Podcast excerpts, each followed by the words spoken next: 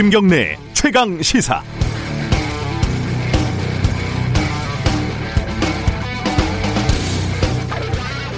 네, 방송사 씨비에스가 셧다운됐습니다. 아, 출연, 출연자가 코로나십구에 확진이 되면서 방송사 직원, 진행자, 다른 출연자들 모두 안심할 수가 없는 상황이 된 거죠. 그 출연자 중에는 이낙연 의원 등 정치인들도 있어가지고 파장이 어디까지 갈지는 아직까지는 알 수 없는 상황입니다. 방송하는 사람 입장에서 보면은 바이러스가 턱 밑까지 왔다, 이런 느낌이 듭니다. 우리 일상도 지금 많이 달라지고 있죠. 오늘부터 하객이 오십 명이 넘으면 결혼식까지 안 된다고 합니다. 이런 날이 올 줄 누가 알았겠습니까? 게다가 이번 파동을 어렵게 극복을 한다 해도 가을, 겨울쯤이면 한두 차례 더 위기가 올 것이라는 게 상당수 전문가들의 예측입니다. 방역수칙 잘 지키면서 조심조심 생활하는 대부분 시민들 입장에서는 많이 억울한 상황입니다. 바이러스가 사태의 책임이 큰 전광훈 목사, 이런 사람들만 찾아다니는 것은 아니니까요. 그래서 미래통합당 주호영 원내대표 같은 인식은 그 억울함을 좀 더 키우는 것 같아요. 그 말을 들어보면은 광복절 집회는 잘못된 것이다, 이렇게 말하면서도 감염 위험에도 불구하고 그렇게 많이 모여서 정권을 비판한 것은 달리 봐야 한다.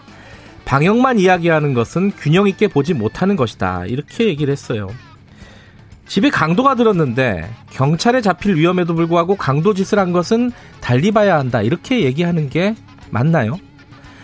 학교 폭력이 일어나서 사람이 다쳤는데 당장 가해자의 폭력만 이야기하는 것은 균형 있게 보지 못하는 것이다, 이렇게 말하는 것이 지금 온당한 건가요? 세상 일이 단순하지 않아서 양비론이 있을 수도 있고 이면을 봐야 할 때도 있지만 때로는 단순해야 할 상황이 있습니다. 당장 눈앞에 바이러스가 창궐하고 있는데 사인을 복잡하게 주면 우리 모두가 위험해집니다. 팔월 십구일 수요일 김경래의 최강시사 시작합니다.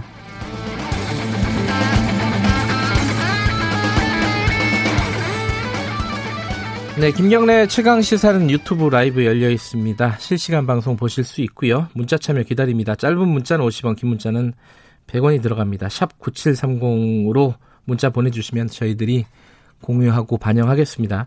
스마트폰 콩 이용하셔도 좋고요. 오늘 방송은 가급적이면 전화 연결로 좀 진행을 해보도록 해보겠습니다.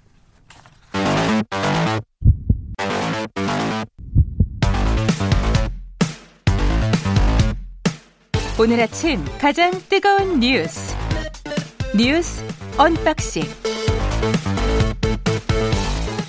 네, 뉴스 언박싱 고발 뉴스 민동기 기자, 오늘은 전화로 연결하겠습니다. 민동기 기자 나와 계시죠? 안녕하세요.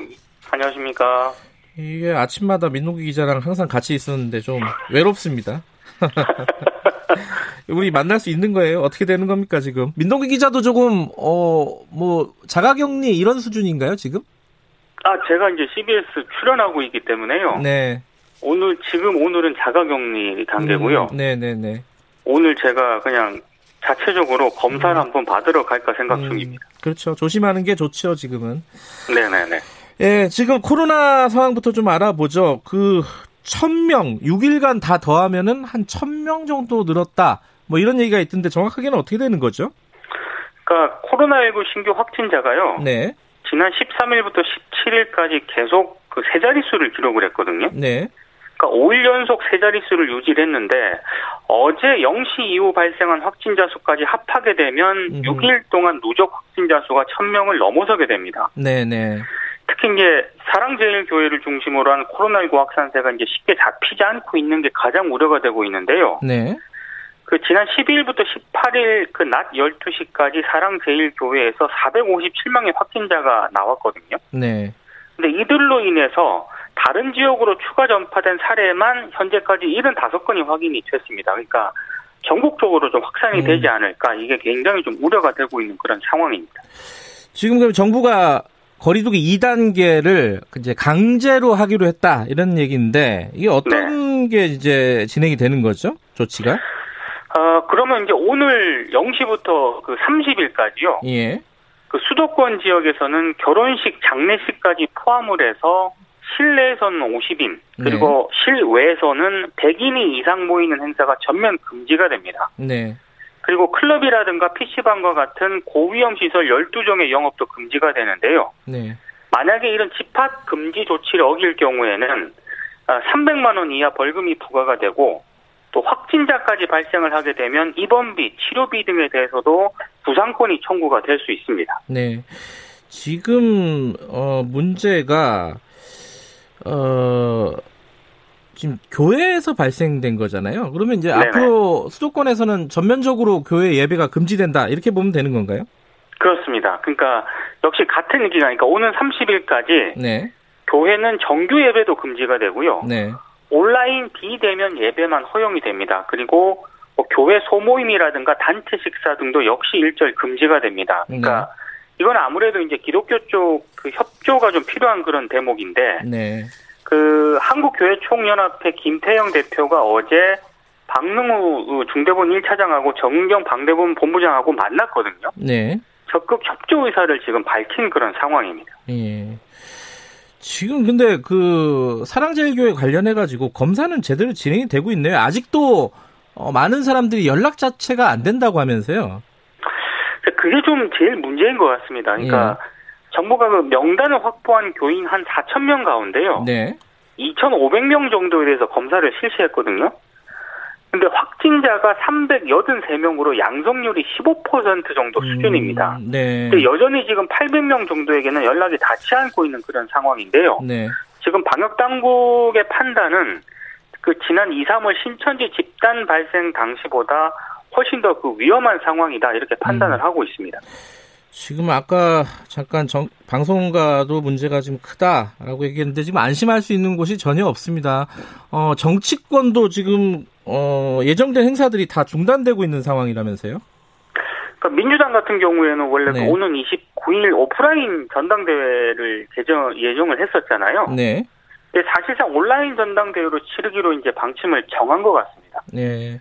어, 지금 뭐 그 민주당 전당대회 레이스가 뭐 집중호우라든가 네. 수해, 코로나십구 재확산 등으로 어, 쉽지가 않은 그런 상황인데요. 네. 어, 지금 그 이낙연 의원 같은 경우에는 앞서 오프닝에도 소, 소개를 해주셨지만 지금 자택 대기 상태에 들어간 그런 상황이고요. 예. 예. 김부겸 후보 측에서도요. 예. 그 서울 여의도에 캠프 사무실이 있거든요. 네네.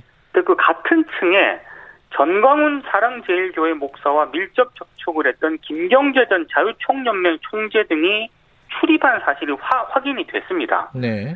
그래서 사무실을 잠정 폐쇄한 그런 상황이기 때문에 네. 여러 가지로 지금 일정이 좀 예, 연기가 될 수밖에 없는 그런 상황입니다. 지금 어, 민주당이 오늘 오전에 원래 최고위원 회의가 있었, 예정돼 있었는데 오후로 그렇죠. 연기를 했고 네. 어, 이낙연 후보 검진 결과가 나온 다음에 이제 일정을 잡겠다는 거고요. 그렇습니다. 어, 미래통합당도 마찬가지죠. 미래통합당도 원래 그 어제 김종인 비대위원장의 대구 방문 일정이 있었거든요. 네. 근데 그 행사가 비대면 방식으로 전환이 됐고 규모도 축소가 됐습니다. 네. 원래는 그 미래통합당이 당초 그 대구 엑스포에 당원 교육을 준비를 하고 있었는데 네. 이때 지방의원 육백 명이 참석할 예정이었다라고 하거든요. 음. 근데 굉장히 좀 축소가 된 그런 경우고요. 네. 그리고 지금 박병석 국회의장도 여야 국회의원들에게 상원 이 주 정도 국회 세미나라든가 간담회 등을 연기해달라고 지금 요청을 한 그런 상황입니다. 네네. 그리고 국회 도서관도 휴관을 하고요. 네. 뭐 소속기관 행사도 연기를 좀 했거든요. 어, 지금 뭐 상임위 전체 회의가 열리는 오늘부터 국회 본청 방역 조치가 강화가 됐고 국회 사무처는 회의에 참석하는 정부 측 인사 역시 사전에 명단을 제출하도록 해서 등록된 인원만 출입을 허용할 방침입니다. 아, 이 이낙연 의원 그 아 이게 참 그렇게 안 될 거라고 생각되지만 이낙연 의원이 만약에 어, 감염이 확인되면 정치권 전체가 지금 문제가 되기 때문에 어. 정치권도 그렇고 만약에 이낙연 의원이 그 예. 확진이 되면 방송계 쪽에서도 상당히 문제가 되기 때문에요. 예, 예 별일이 없어야 될 것 예. 같습니다. 예. 네, 좀 결과를 좀 기다려 보고요. 네. 지금 이 와중에 어, 지금 의료계가 파업을 지금 예정하고 있었는데 그래도 오늘 좀 대화가 진행이 된다고요, 정부하고?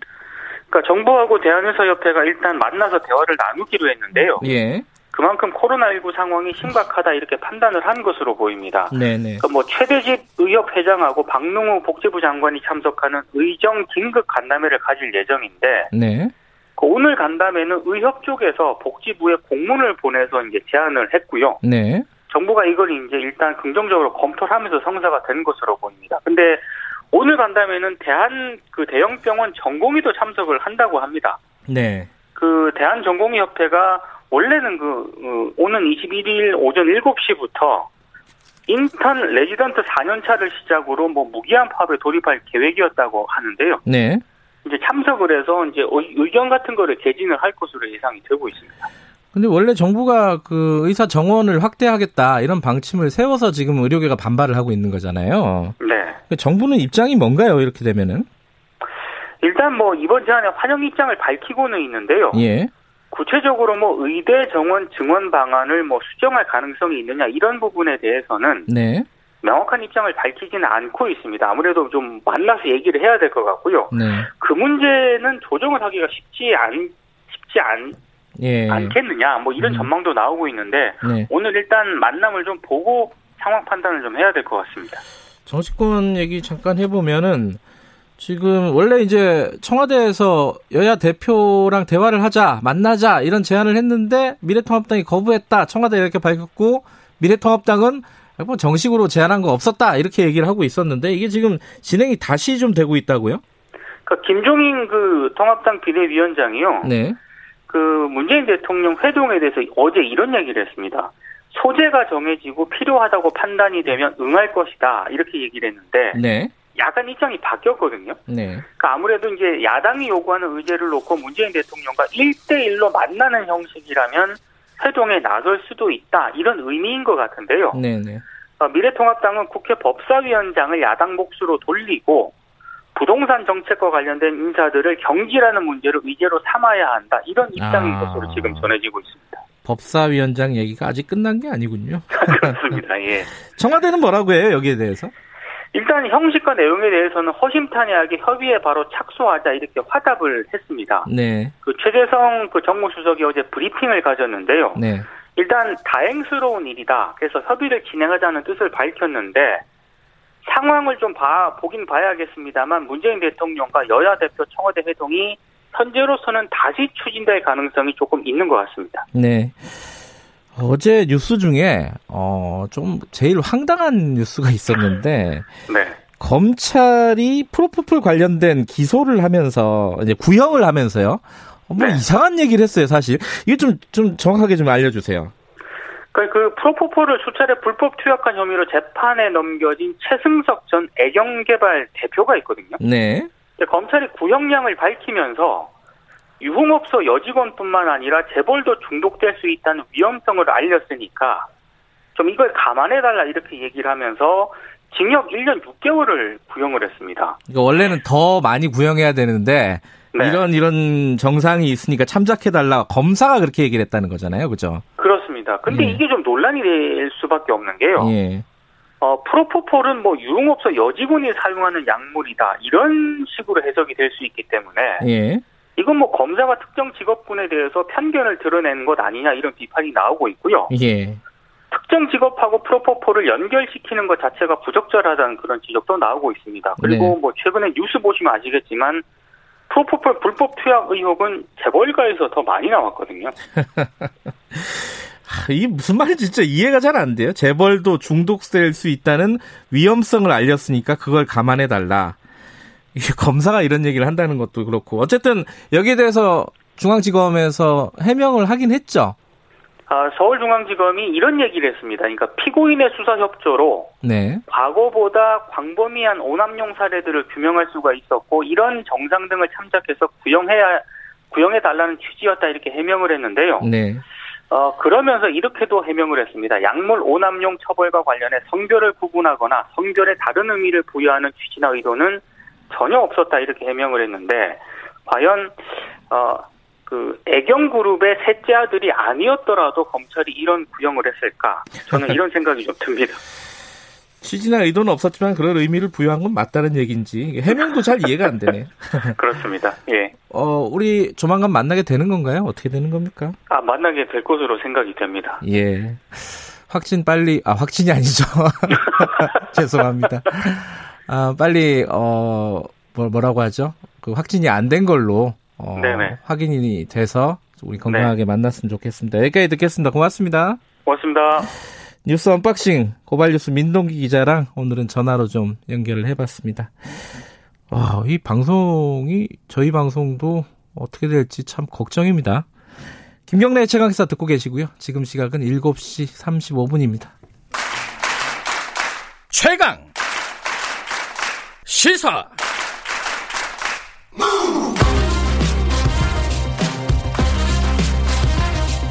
지금 여러분께서는 김경래 기자의 최강 시사를 듣고 계십니다. 네, 오늘 일 부에서는 미래통합당 얘기 좀 해볼까요? 김종인 비대위 체제가 아, 곧 백 일이 된다고 합니다. 출범한 지요. 어, 최근 지지율을 보면은 미래통합당이 더불어민주당을 역전해버렸잖아요. 그 부분도 그렇고 최근 코로나십구 상황과 관련해서 전광훈 목사 관련된 논란도 좀 있고 어, 여러 가지 여쭤볼 게 좀 있습니다. 오늘은 보수 진영의 대표적인 정치 원로십니다. 이재호 전 의원 연결해서 여러 가지 정치 현안에 대해서 얘기 나눠보겠습니다. 이재호 의원님 나와 계시죠? 안녕하세요. 예, 예, 예. 안녕하십니까. 이재호 의원님은 괜찮으신 건가요? 코로나? 어, 아직까지는 괜찮습니다. 지금 정치권이 다 난리예요. 뭐 이낙연 예, 의원부터 예. 시작해가지고. 어, 글쎄요, 예. 걱정이 많으실 것 같아요, 정치권에 계신 분들. 그렇습니다, 분들도. 예. 그러네요.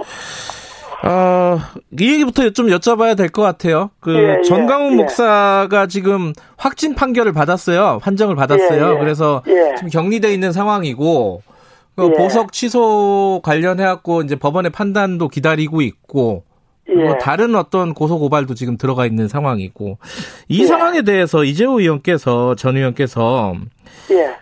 전광훈 목사가 정치적으로 탄압받고 있다 이렇게 말씀하셨어요. 요거는 어떤 측면에서 그렇게 생각하시는 겁니까?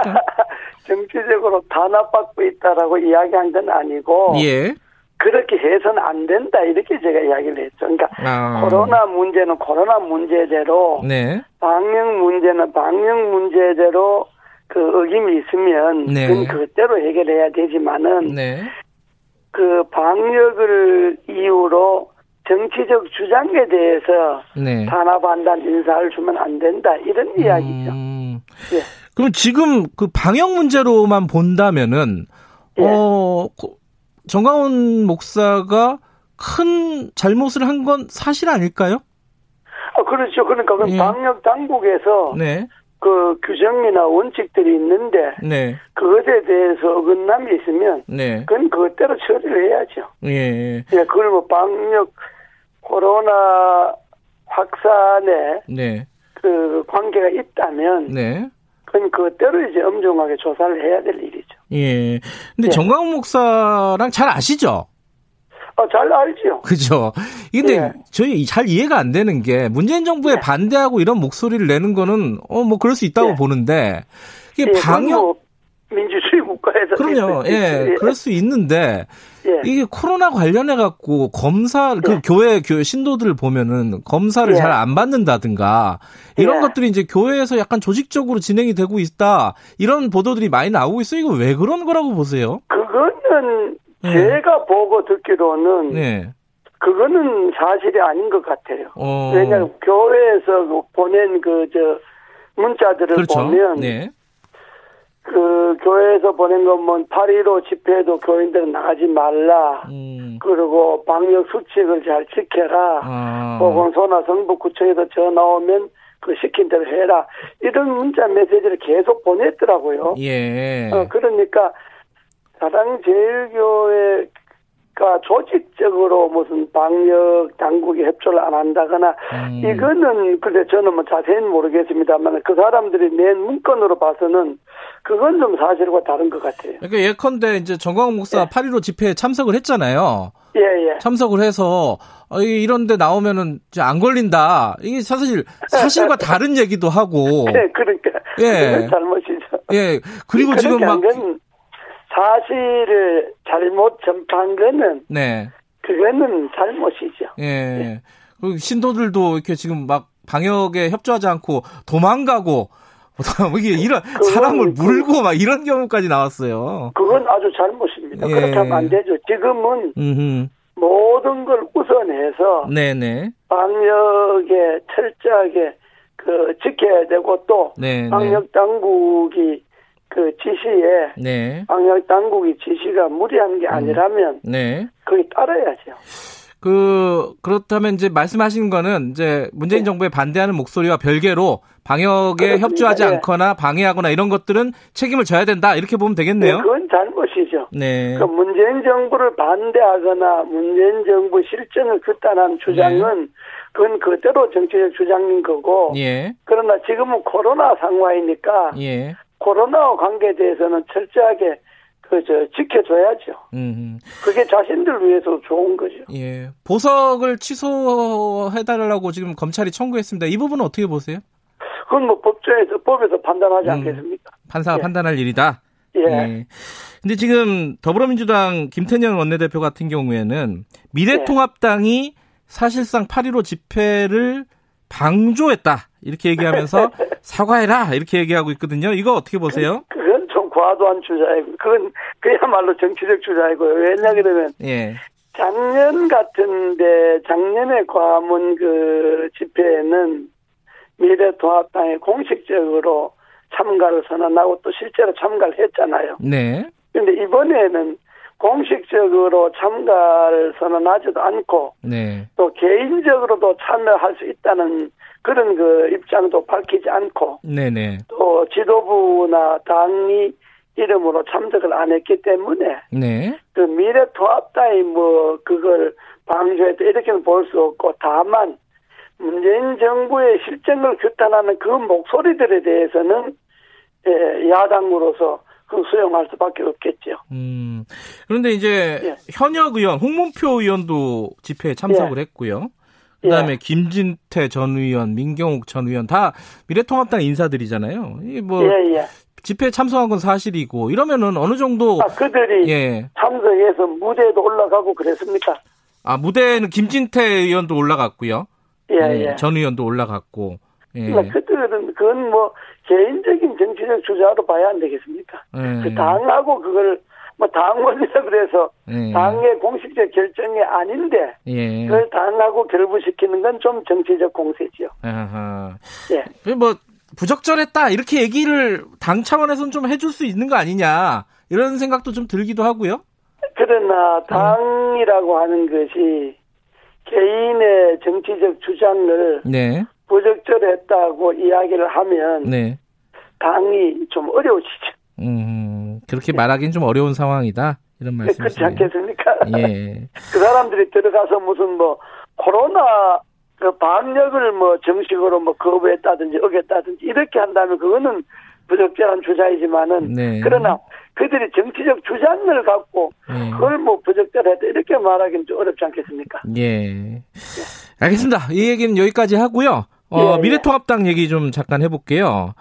예. 김종인 비대위 체제 출범한 지 한 백 일이 다 돼가고 있는데 예.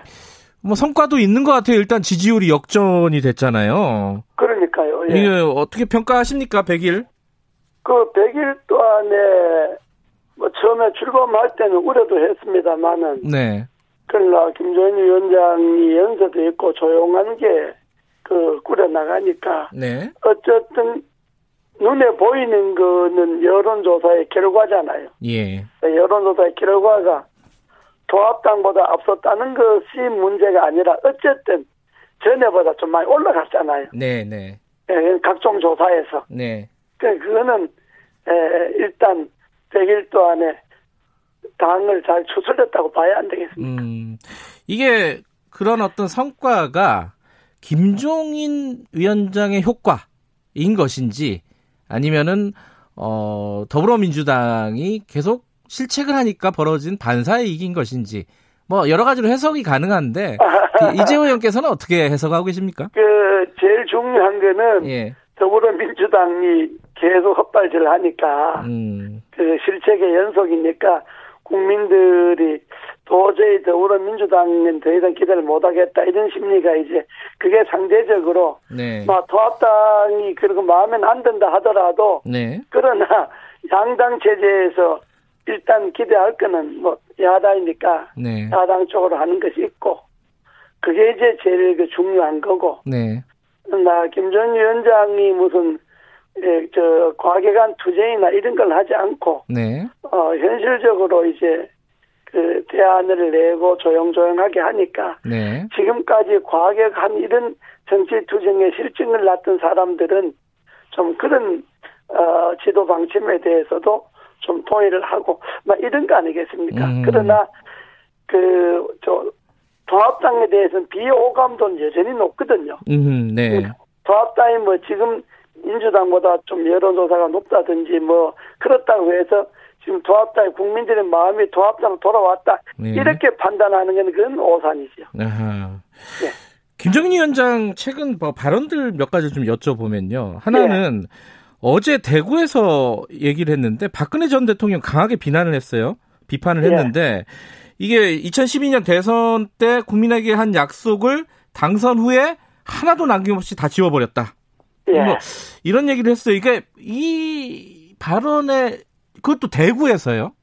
예. 어, 이 발언의 정치적인 어떤 의도 이런 걸 해석하자면 어떨까요? 예. 정치적 의도보다가 예. 김종인 위원장이 박근혜 대통령 했을 때 두 사람이 그 관계가 있잖아요. 예예. 그때도 뭐 어, 김종인 위원장이 박근혜 그 저 전 대통령하고 같이 머리를 맞대고 일을 했으니까. 네. 네, 그것이 이제 안 지켜졌으니까 그거는 개인적인, 개인적인 감정이라든지, 개인적인 그 서운함이라든지, 뭐, 네.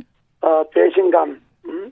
이런 것에 대한 도로로 봐야 되고. 네. 그러나 또 대구라는 데가 덮어놓고 박근혜를 지지한다고 하는 그런 점도 있잖아요. 네네. 네, 그런 것에 대한 일종의, 그, 불만. 음. 뭐, 그러니까. 옳고 그름을 지지해야지. 네. 그 덮어놓고 사람 보고 지지하는 거는 음. 앞으로 어, 우리나라 정치에도 바람직하지 않다.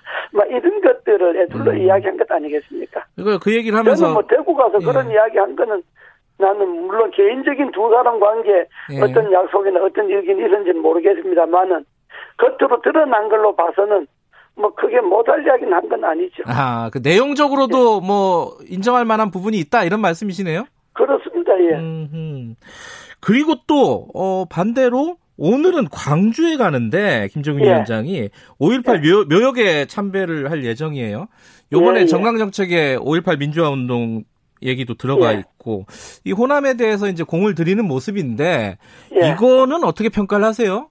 그건 아주 잘한 걸로 봅니다. 잘하고 있다. 예. 예, 광주에 가면 당연히 오일팔 그 묘역에 참배를 하는 것은 당연한 거고. 네.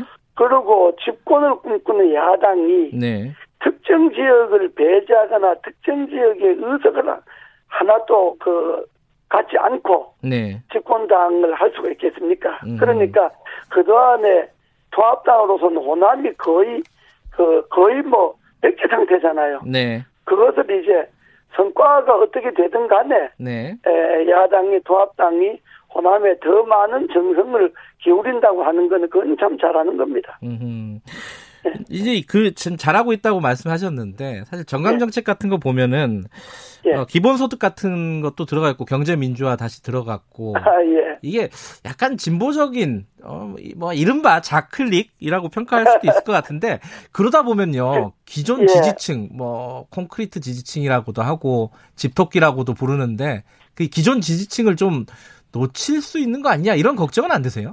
그건 그렇게 저는 생각하지 않습니다. 뭐 저 음. 기본소득이라든지 뭐 네. 경제민주화는 김정인 위원장이 본인이 원래 소신이니까 네. 그분이 독일에서 공부를 한 사람이라 독일식 그 민주주의 뭐 이런 것들에 대한 그 아주 자기가 체화된 게 있으니까 네. 그건 뭐 그런 정책 때문에 보수주의 등을 돌린다 이런 건 아니고 네. 요는 이제 말하고 실천이 문제고, 예. 그러나 이제 김종인 위원장이 일을 풀어감에 있어서 너무 자기 개인의 주장을 토론 없이, 음. 에, 당과 협의 없이 밀고 나간다고 하면 그건 좀 문제가 되겠지요. 음, 그런 경향이 좀 보이세요? 네. 보면은? 아, 글쎄, 뭐, 가끔 그러지 않습니까? 왜냐, 그럼, 예. 비대위원회를 구성했는데, 네네. 비대위원들의 목소리나 비대위원들이 공동으로 무엇을 창작해내고, 네. 무엇을 이루어내는 건 거의 안 나타나고, 음. 비대위원장 목소리만 가끔 나타나잖아요. 그러니까, 예. 비대위원장이 거의 독주한다고 봐야 안 되겠습니까? 예. 그거는, 우선은 좋을런지, 뭐, 지금은 원체 뭐, 민주당이 저렇게 엉망이고, 나라가 엉망이니까, 네. 그냥 되지만은, 그러나, 길게 보거나 또 당의 입장에서 볼 때는 그는 당의 민주주의를 생략한 거니까 그건 네. 바람직하지 않죠. 음, 뭐 오랜만에 연결한 한 김에 몇 가지 더 여쭤보겠습니다. 아, 예, 예. 윤석열 검찰총장이 어, 미래통합당 후보로 자꾸 거론이 돼요. 누구요? 유, 윤석열 검찰총장. 아, 예, 예, 예, 예. 이거 당내에서 의견들이 좀 분분한 것 같은데 어떻게 평가하세요?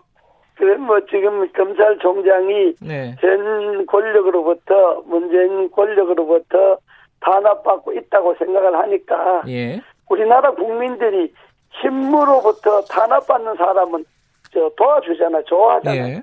막 그런 걸로 일시적 현사로 봐야 안 되겠습니까? 그래요? 그 가능할 거라고 보세요, 현실적으로 윤석열 총장이 나중에? 그렇죠. 글쎄요, 그건 뭐. 정치라는 거 하는 거는 생물이니까 네. 알 수는 없습니다만은 저는 그렇게 가능성을 높게 보진 않습니다. 야, 그 가능성이 높게 보진 않는다. 예. 마지막으로 요거 의견 하나 여쭤볼게요. 그 김원웅 예. 광복회장이 어, 예. 친일 청산에 대해서 강하게 얘기를 했습니다. 광복절에. 예. 이거 어떻게 생각하십니까? 그는 제가 뭐 김 의원하고 저 김 회장하고 국회의원을 같이 해봤는데. 네. 김원웅 그 회장 입장에서 그렇게 말할 처지는 아니고 예. 친일 청산을 그런 식으로 해서 친일 청산이 되는 게 아니고 예. 결국은 외형적인 친일 청산이 아니라 친일의 정신을 청산하는 거니까 예. 음, 김원웅 그 저 회장 이번에 발언은 정말 친일 청산에 도움이 되지 않고 음. 오히려 국민적 분열과 갈등만 불러일으킨 거죠. 아주 음. 부적절한 이야기죠. 알겠습니다. 오늘 여기까지 예. 듣겠습니다. 건강하시고요. 예. 다음에 또 모시겠습니다. 예. 고맙습니다. 예, 감사합니다. 예, 이재호 전 의원이었습니다. 김경래 최강시사 일 분 여기까지고요. 이 부에서는요. 어, 민주당 어, 저희 전당대회 예정돼 있죠. 오늘도 최고위원 후보 두 명 만나봅니다. 노웅래 어, 소병훈 의원 연결해 보겠습니다. 윤태곤의 눈도 준비되어 있습니다. 잠시 후에 여덟 시에 뵙겠습니다.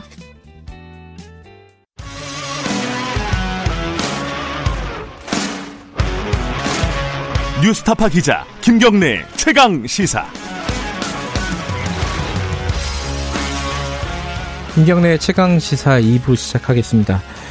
어, 어제부터요 더불어민주당 최고위원 후보들 차례로 좀 연결해서 어, 현재의 전국 현안들에 대해서 좀 여쭤보고 있습니다. 오늘도 두 분 연결해 보겠습니다. 노웅래 의원, 소병훈 의원, 최고위원 후보들입니다. 먼저 노웅래 의원 바로 연결하죠. 의원님 나와 계시죠? 안녕하세요. 예, 노웅래 의원입니다. 네. 안녕하세요. 지금 코로나십구 때문에 국회도 초비상이죠? 그렇습니다. 지금 예. 많이 지금 뭐 사실 뭐 정 우리 전 나라 전체가 지금 비상 상황이 할 수 있겠습니다. 예, 국회 일정들도 대부분 취소가 됐고요. 예. 지금 전당대회는 예정대로 할 수 있는 거예요? 어떻게 됩니까 이거는? 그러게요. 지금 뭐 당도 아주 고민이 많은 거로 알고 있는데요. 예. 일단은 그렇다고 전당대회를 안 하고 지금 정기국회로 넘어갈 수는 없는 거 아닙니까? 음. 그래서 아마 당도 아마 고민이 클 거고요. 네. 그래서 오늘 이낙연 대표 후보께서 네.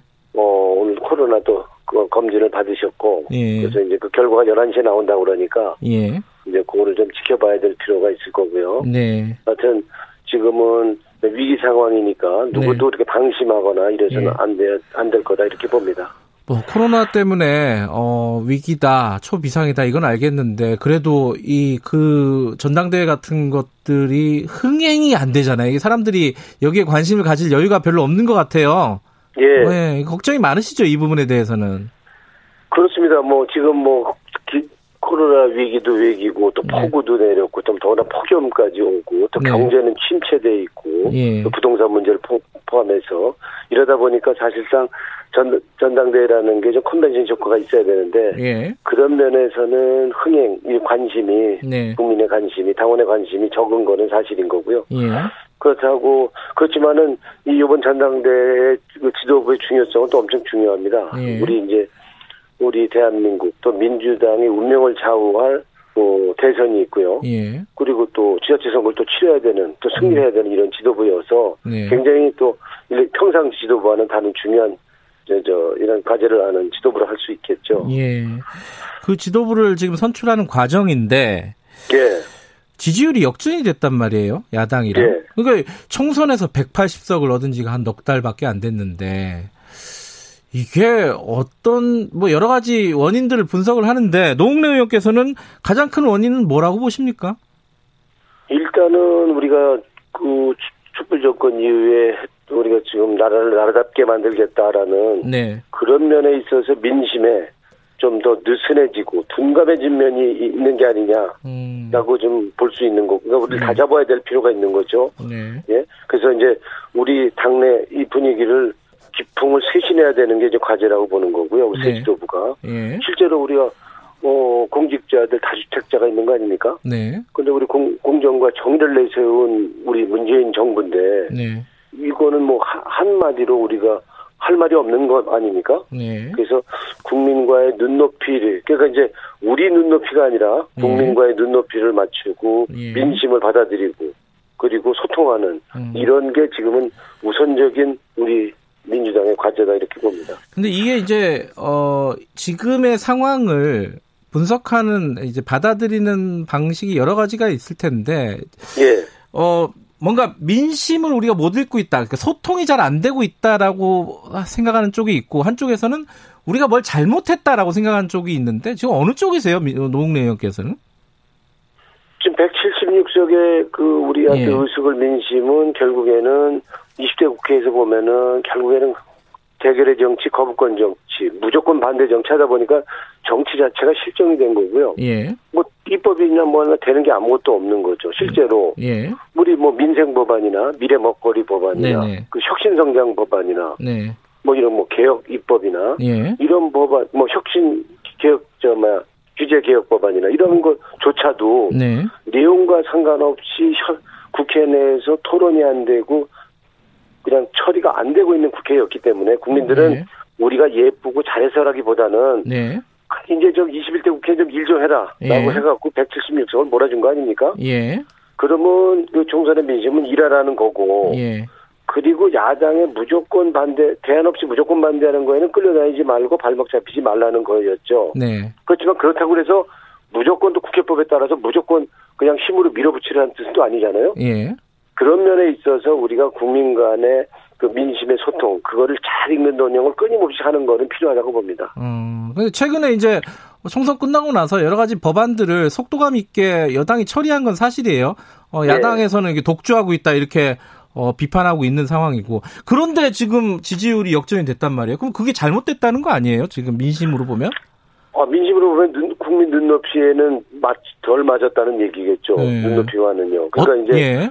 예, 결국에는, 네. 결국에는 우리가 독주하는 것처럼 보이게 프레임을 건, 야당의 프레임에 우리가 좀 걸려든 면이 있는 거죠. 예. 예. 그러니까 이제, 아까 말씀드린 것처럼, 예. 일하라고 하고, 무조건 저, 뭐야, 반, 반대하고, 대안 없이 예. 반대하는 거에 우리가 끌려다니면 발목 잡히지 말아야 하지만, 네. 그렇다고, 그래서 무조건 우리 힘으로 밀어붙여서 다 처리한다. 음흠. 모든 법안을 그 국회법에 우리 위반 아니니까 다 처리한다 하는 거랑은 또 다른 문제라고 봅니다. 음흠. 그래서 어, 우리가 어, 이번 정기국회에서는 욕을 먹더라도 꼭 처리해야 될 법이라고 그런다면 네. 제, 국민이 원하고 국민이 이익이 되는 개혁입법, 네. 뭐 검찰, 검찰개혁법 그리고 우리 경제와 관련한 경제민주화 관련한 공정거래법, 상권거래법 등 네. 이런 법 그리고 우리가 말하는 민생입법 그리고 미래 먹거리법, 네. 그리고 혁신성장법 예. 이런 거는 우리가 욕을 먹더라도 나중에 평가를 받는 한이 있더라도 네. 일단 처리해야지 눈치 보면서 아무것도 음. 못하는 이십 대 국회처럼 하라,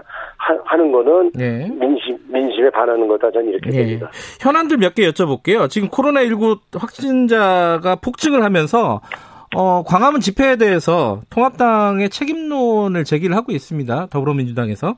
예, 근데 이제 그 통합당 김종인 위원장은 유치한 정치다 이렇게 얘기를 하고 있고요. 여기 대해서 어떻게 생각하십니까?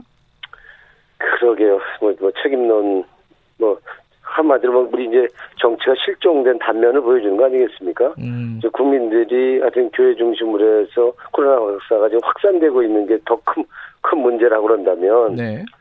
사실 거기에 우리가 국민들이 고통, 아픔을 최소화하는 이 대, 대안 마련에 더 우리가 집중하는 게 맞다고 봅니다. 그래서 음. 먼저 이런 책임론 제기하는 것이 결국에는 이 전광훈 목사라는 분이 이게 국민의 건강, 안전과 상관없이 그냥 사회를 혼란시킬 정도로 거의 악의적으로 무리하게 네. 지금 집회를 해갖고 그리고 그 과정에서 또 미래통합당의 의원들이 참석을 하고 박수를 받고 정치적으로 이용했던 이런 부분에 대한 통합당의 책임론이 얘기가 나, 나오는 거 아니겠습니까? 네. 그렇지만 책임론 이전에 네. 국민들이 결국은 이 코로나가 확진이 확진, 저 확진자가 확진되면서 더 고통이 커진다. 네. 그러면 여기에 대한 우리가 대비를 정치권 차원에서 더 심도 있게 논의하는데 더 초점이 맞, 음. 맞추는 것이 그게 이제 정치, 실종된 정치를 복원하는 음. 그런 과정이라 할 수 있겠죠. 네네. 그리고 좀, 어, 대통령하고 김종인 위원장 사이에 이제 만난다, 만다, 뭐, 이 말들이 있는데, 지금 일 대일로 만나자는 거예요, 김종인 위원장은. 밥 먹으러 청와대 안 간다는 건데, 이거 어떻게 생각하십니까? 그게 필요성이 있다고 보세요? 그러게, 뭐, 그, 그걸 뭐, 일 대일로 만나자, 뭐, 그 조건을 붙이고, 이런, 이런 거 자체가 지금 우리 정치가 이제 아직 이제 진짜 정치, 과거에 뭐 정치 엉망이라고 그러지만 정치의 맛과 멋이 없어진 건데요. 우리 음. 여당이라고 그런다면 좀 들어주고 좀 받아주는 면도 있고 야당은 좀 따라주는 맛이 있어야 되는데 지금 그런 정치 구도가 지금 아니잖아요. 그런데 예. 지금과 같은 국가 비상시국 상황에서 무슨 대통령과 그리고 저 야당 만났는데 무슨 흥정의 대상이 조건을 붙인다는 것이 이게 이건 그냥 그 과거 이십 대 국회에 있었던 것처럼 또 네. 그냥 무조건 반대, 그러니까 발목 잡기, 딴지 걸기 음. 이런 식으로 보이니까, 네. 그거는 아니지 않느냐. 아니, 만나면, 뭐, 만나는 거지. 그걸, 뭐, 의전 문제. 이것도 좀 야당의 오만으로 보이고, 대안 없는 야당. 그러니까 아직, 아직도, 민주, 우리 여당도 문제지만, 야당도 저게, 기본적으로, 아직 정신 못, 지금, 그렇게 저, 대패를, 저, 총선에서 대패했으면 정신 못 차리구나 하는 거를 보여주는 게 아닌가 하면서, 음. 참, 좀 이제는 좀 통 크게 정치가 좀 됐으면 좋겠어요. 예. 예. 네, 그런데 만약에 제가 예. 지도부가 된다면 그 역할 좀 하고 싶습니다. 예. 어, 그 다른 인터뷰를 보니까 당 중진으로서 총알바지 갑판장 되겠다 이렇게 말씀하셨더라고요. 예. 아, 예. 앞으로 어, 최고위원 지도부가 되신다면은 당을 어떻게 이끌어가겠다 마지막으로 짧게 듣고 마무리하죠. 그러게요. 지금 뭐 여야가 지금 이렇게 아무리 우리가 백칠십육 석이지만 우리 당 혼자 십만 원은 또 안 되는 게 또 국회 아닙니까? 네. 그래서 지도부가 된다면 또 야당도 야당도 국정 운영의 파트너인 건 분명히 맞는 거고요. 네. 네 반대 뭐 반대하는 게 또 야당이긴 하지만 그래서 네. 야당도 제가 갖고 있는 그 저 기자 이십일 년 경력에 통한 유연성과 친화력 이 통합력을 네. 발휘해서라도 원내대표를 좀 좀 보완해서 저 제가 도와서. 그 역할을 좀 하고 싶고요. 네. 그리고 결국에는 지금 우리가 지금 문제는 소통과 현장성인데요. 예, 현장 중심의 민주당 소통을 하려면 국민과의 소통은 좀 국민과의 소통 좀 느슨하고 둔감해진 부분을 이제 좀 우리 다잡아야 되는 부분이 있는 거고요. 네네. 당 정청 관계에서 매일 청와대만 보지 말고 이제 네. 당이 전국 좀 주도해야 된다고 보고요. 욕 먹어도 당이 먹어야죠. 선거를 당이 치를 건데 예, 예. 그건 말이 안 되는 거고. 이 국민 눈높이에 맞추는 게 중요하겠다. 현안 대응이건 정책이건 입법이건. 그래서 그거는 속도 조절을 필요하면 속도 조절을 하고. 그렇지만 예. 개혁 입법만큼은 욕먹더라도 이번 정기국회에서 꼭 처리하지 않으면 내년에는 개혁 입법 저, 저 대선 정국으로 가기 때문에 어렵다. 저는 이렇게 봅니다. 알겠습니다. 여기까지 드릴게요. 고맙습니다. 고맙습니다. 더불어민주당 최고위원 후보 노웅래 의원이었고요. 바로 연결하죠. 소병훈 후보, 소병훈 의원님 연결돼 있습니다. 안녕하세요. 예, 안녕하십니까. 소병훈입니다. 예, 예, 오늘은 전화 연결되시는 분한테 다들 한 말씀씩 괜찮으시냐고 물으면서 시작을 해야 될 것 같습니다. 괜찮으시죠? 네, 네 걱정은 되지만 뭐 저는 아직은 네. 지금 앞, 앞에 어, 노웅래 의원 인터뷰 들으셨나요? 뒷부분. 예, 지금 어쨌든 어, 개혁 입법은 어, 반드시 처리하겠다. 정기국회에서 이런 예. 입장을 밝히셨어요. 어, 지금 소병훈 의원께서는 지도부가 되면은 가장 시급하게 처리해야 될 게 뭐라고 보십니까? 어, 우선은 지난 총선 과정에서 약속했던 부분들이 예. 그리고 그 중에서도 전 국민 칠십 퍼센트 이상이 요구했던 이제 공수처 대상 예. 공수처를 출범시키는 일이 있으니 예. 시급하다 이런 생각을 하고 있고요. 예. 그리고 이제 또 한 가지는 그 이후에 일어났던 여러 그 감염병 관련 수해, 수해 이런 문제들이 우선 처리해야 되죠. 예, 아, 소 의원님 지금 전화 상태가 좀 안 좋은데요. 잠깐 끊을게요. 끊어주시면은 저희들이 다시 네. 전화를 걸겠습니다. 잠깐 끊어주세요. 아, 청취자 여러분들 죄송합니다. 이게 전화 연결 상태가 좋지 않아가지고 어, 잠깐 다시 연결을 해보겠습니다. 이 전화로 코로나 상황이라 전화로 다들 연결을 하다 보니까 이런 일이 또 생기네요. 자, 어제부터 최고위원 후보들, 더불어민주당 전당대회 최고위원 후보들 릴레이로 인터뷰를 하고 있습니다. 소병훈 의원 연결되어 있습니다. 어, 잘 예. 들리시나요? 예, 괜찮으십니까? 아유, 지금 잘 들립니다. 아유, 예, 예. 예, 예. 청취자분들이 소 의원님 얘기를 잘 들어야 되기 때문에 그래서 이렇게 연결을 했습니다. 예, 자, 그, 예. 지금 현안부터 좀 여쭤볼게요. 예. 광화문 집회 관련해가지고, 어, 그 민, 저희 통합당 책임론 얘기하고 있고, 예. 통합당에서는 유치하다 이렇게 얘기를 하고 있고 아까 지금 노웅래 의원은 이게 정치의 실종이다 뭐 이런 얘기를 하셨는데 이 어떻게 보십니까? 전체적으로 지금 평가를 하신다면 저는 그 통합당에서는 우선 먼저 유구무원이다라는 말부터 해야 되고 네.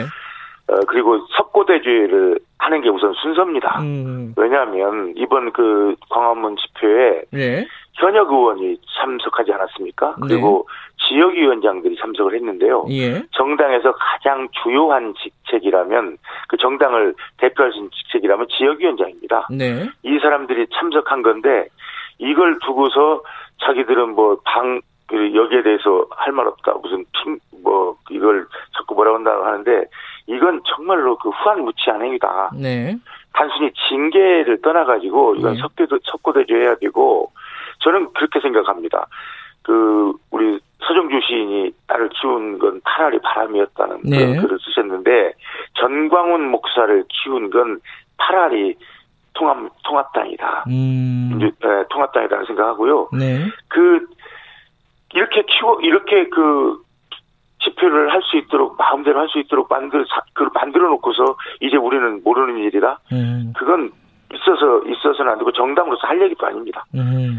저는 그 전광훈 목사가 병원에 가면서 마스크를 턱에 걸고 네. 웃으면서 전화하는 걸 보면서 정말 전율을 느꼈습니다. 네. 세상에 우리 한 지구 같은 하늘을 정말 머리에 이고 살 수 있는 사람인지 저는 더 정말로 그 더 할 말을 잃었습니다.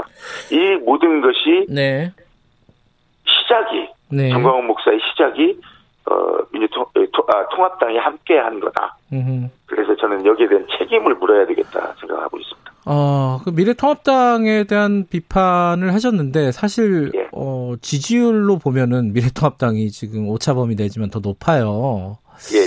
이 상황은 어떻게, 이거, 여기에 대한 해석은 이 최고위원 후보들도 다 의견이 분분하시더라고요. 어, 왜 이런 일이 벌어졌다고 생각하십니까? 어, 어쩌면, 예. 어쩌면 우리 그, 민주당이 이십일 대 국회에 들어와서 하고 진행하고 있는 일에 대한 네.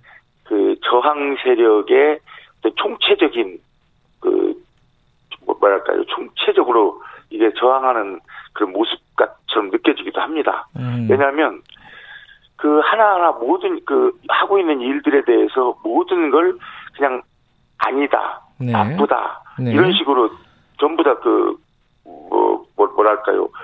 어, 긍정적으로 봐주질 않기 때문에 네. 그것이 국민들도 함께 거기에 이제 어, 자꾸 이제 반복되다 보니까 거기에 음. 좀 젖어드는 경향도 있지 않나 하는 생각도 들고요. 네. 물론 우리 당이 이걸 잘하고 있다, 모든 걸 잘하고 있다라는 생각은 늘, 그, 하지 않지만 네. 무엇을 잘못했는지는 이제 우리가 좀 판단을 해봐야 되겠다는 생각을 하고 음. 있습니다. 무엇을 잘못한 것 같으세요? 어, 국민과의 소통, 예. 그리고 설득의 부족이라는 생각도 듭니다. 아. 뭐냐면, 우리가 잘못하고 있는 것이 지금 현재 있다면, 예. 어, 그것에 대한 이제 우리가 평가를 해봐야 되겠지만 현재 하고 있는 일에 대한 그 반, 저항하고 있는 것에 대해서 우리가 설득을 제대로 했는가. 네. 그것을 음. 지금 저는 우리 최근에 그 지지율이나 연금 변화에 예. 일정 정도 그 부분이 있다는 생각을 합니다. 근데 이제 지금 이제 대표적으로 지지율 하락이라든가 이런 부분의 원인으로 찾고 있는 게 이제 부동산이잖아요. 부동산 문제인데 예. 이 정부에서 각종 대책을 내놨는데 아직까지는 변화가 뚜렷하게 나타나고 있지 않아요. 이 부분은 뭐 잘못된 부분은 없는 것 같으세요? 그 각종 대책 예. 흔히 지금 요즘 언론에서 많이 나오는 것이 네. 정부에서 스물세 번 정도가 예. 대책을 냈는데 잘 안 됐다 그러지 않습니까? 네. 그 모든 대책들이 사실은 그 입법으로 지원을 해야 될 대책들입니다. 네. 그렇지만 지난 이십일 대 국회에서는 이십 대 국회에서는 전혀 하나도 법으로 그 대책에 대한 정부 정책에 대한 네. 그 대, 대, 그 지원을 못했습니다. 네. 아무것도. 네. 그렇지만 이번 이십일 대 국회에 들어와서 두 달도 아직 두 달도 채 되기 전에 법안들이 임대차 삼 법과 부동산법 삼 법이 통과되지 않았습니까? 예. 그리고 그것이 이제 시행된 지 불과 이 주 되겠습니다. 이 주, 음. 삼 주. 네. 근데 지금 임대차 삼 법에 대해서는 저는 그 시행되면서 많은 변화가 일어나고 있다고 보거든요. 음. 근데 요즘에 그, 어, 잘, 정부 대책이 잘못됐다고 하는 건 모든 지금 통계 자료가 칠월 말 자료입니다. 음흠. 이, 우리 이십일 대 국회에서 정부의 정책을 뒷받침하는 법안들이 서, 통과되고 난 뒤에 그 자료들은 아직 하나도 나와 있지 않습니다. 음. 다만 지금 한 이 주 정도의 그 변화들에 대해서는 간간히 언론에서 그 보도를 하는데요. 네. 어, 어떻습니까? 지금 임대차, 임차인들의 반응이 매우 그, 뭐랄까, 새롭다 하는 생각이 드는데요. 네. 본인들, 예를 하나 들어보겠습니다. 어떤 그 임차인 한 분이 예. 본인은 지금 이억 전세를 살고 있는데 예. 최소한 이 지난 한 달 전에 얘기할 때 주인과 얘기할 때는 한 삼천 정도는 올려야 되겠다. 그랬다는 예. 겁니다. 예. 근데 팔월 이십일경에 전세 재계약을 하는데 이제 그게 오 퍼센트로 음, 상한선을 정하지 않았을까? 법으로 정했지 않습니까? 예. 그러니까 이억이니까 오 퍼센트면 천만 원 음. 인상되는 겁니다. 그래서 실제 현장에서 느끼는 그 임차인들 같은 경우는 큰 변화가 있다. 이번 그, 법으로 그 뒷받침했을 때 이런 변화가 온다는 걸 느끼고 있는 거죠. 그, 그런데요, 지금 두고 봐야 됩니다. 예, 예, 지금 뭐 전세 같은 것들이 실종됐다, 월세가 높아지고 있다 이런 어떤 시장의 부작용들이 아까 말씀하신 대로 아직까지 판단 평가를 하기에는 조금 이르겠지만은 부작용들이 나타나고 있다고 보는 사람들도 꽤 많거든요. 나타나지 않습니다. 가짜 뉴스라고 저는 보는데요. 그래요? 왜냐하면 음. 그럼요. 지금 아마 그 일부 언론에서 네. 그 취재에서 나오는 걸 보면 네. 전세가 실종된 게 아니고 네. 전세 많습니다. 지금 음. 어, 전세 많고 더구나 오늘 아, 어제 어제죠. 정부에서 전월세 전환율을 사 퍼센트에서 이 점 오 퍼센트로 낮췄습니다. 네네. 이제 그 전세에서 월세로 쉽게 전환하기도 어렵습니다. 음. 왜냐하면 이제 그 기회비용이라는 게 예. 전세에서 월세로 바꿔도 크게 좋아지지 않기 때문에 네. 그래서 전세가 실종되고 전 월세로 다 전환하고 이런 것들이 알겠습니다. 저는 가짜뉴스다 이렇게 음. 생각합니다. 마지막으로요. 어, 예. 똑같이 기회를 짧게 좀 드리겠습니다. 어, 최고위원 후보로서 나의 강점, 지도부로서의 강점 무엇인지 말씀 듣고 마무리할게요. 그렇습니다. 어, 지금 우리에게 가장 지금 중요한 일은 정권을 다시 만드는 일입니다. 네.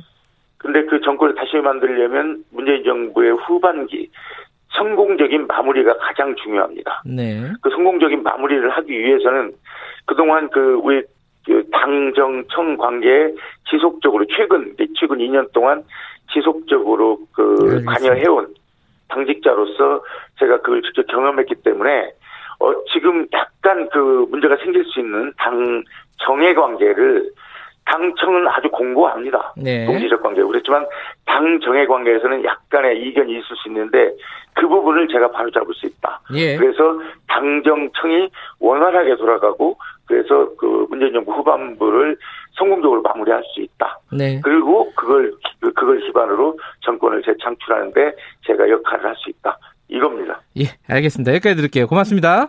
예, 고맙습니다. 고맙습니다. 더불어민주당 최고위원 후보 소병훈 의원이었습니다.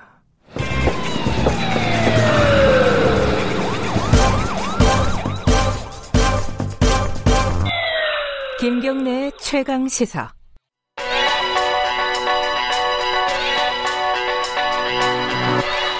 최강시사 윤태곤의 눈. 네, 윤태곤의 눈, 의제와 전략그룹 더모아의 윤태곤 정치분석실장, 오늘은 전화로 연결하겠습니다. 나와 계시죠? 안녕하세요. 네, 안녕하세요. 오늘은 김종인 비대위원장 얘기를 한다고요? 네, 김종인 비대위원장 해보죠. 예. 이야기. 지금 회담 지금, 때문에, 대통령과 회담 때문에 어, 얘기가 그렇죠. 많아요. 예. 이게 한 그제부터 어제까지 일이 진행이 됐는데, 예. 그러니까 조금 이제 요약을 해드리자면은, 최재성 정무수석, 최근에 정무수석이 됐죠. 네.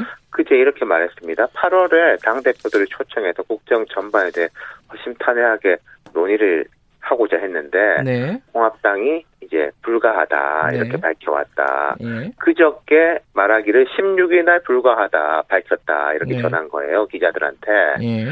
이제 그렇게 되니까 통합당에서 반박을 했죠. 최재성 정무수석이 이제 임명 이후에 예방차 그 당대표 다 비대위원장 찾아와가지고 그냥 뭐 한 번 보자는 식의 언급이 있었을 뿐이지 음. 의제 등이 공식화된 구체화된 제안이 아니었다. 네. 그리고 민주당이 이달 말에 전당대회 하는데 네. 그 직전에 민주당 대표랑 다 같이 보자. 이것도 앞뒤가 안 맞지 않냐. 으흠. 그래서 거절하고 말고도 없다. 뭐 이런 취지로 김은혜 대변인이 반박을 했어요. 예.